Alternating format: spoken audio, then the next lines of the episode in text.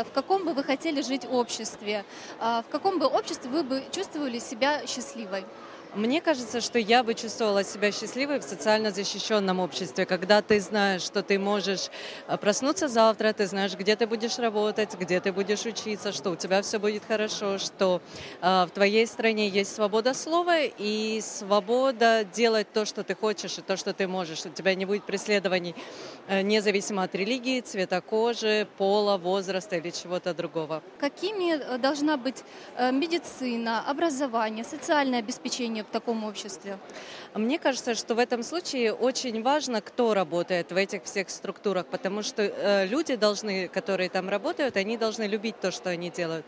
И если они это любят, то медицина в любом случае и образование будут очень хорошими, когда учитель приходит с радостью на работу, когда доктор приходит с радостью на работу, когда они готовы помочь и в любой ситуации оказать поддержку, мне кажется, это самое важное.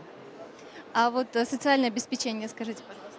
А Вы имеете в виду бесплатное или платное медицина образование? Мне кажется, должно быть обязательно бесплатное, потому что у всех должны быть равные возможности для того, чтобы учиться и лечиться. Что каждый из нас может сделать для того, чтобы такое общество наступило уже сейчас? Я думаю, что каждый должен делать то, что он может сделать. Ты делаешь то, что тебе болит, то, что где ты хочешь исправить, где ты видишь проблему, где ты понимаешь, что тебе хочется ее решать, и ты можешь ее решить.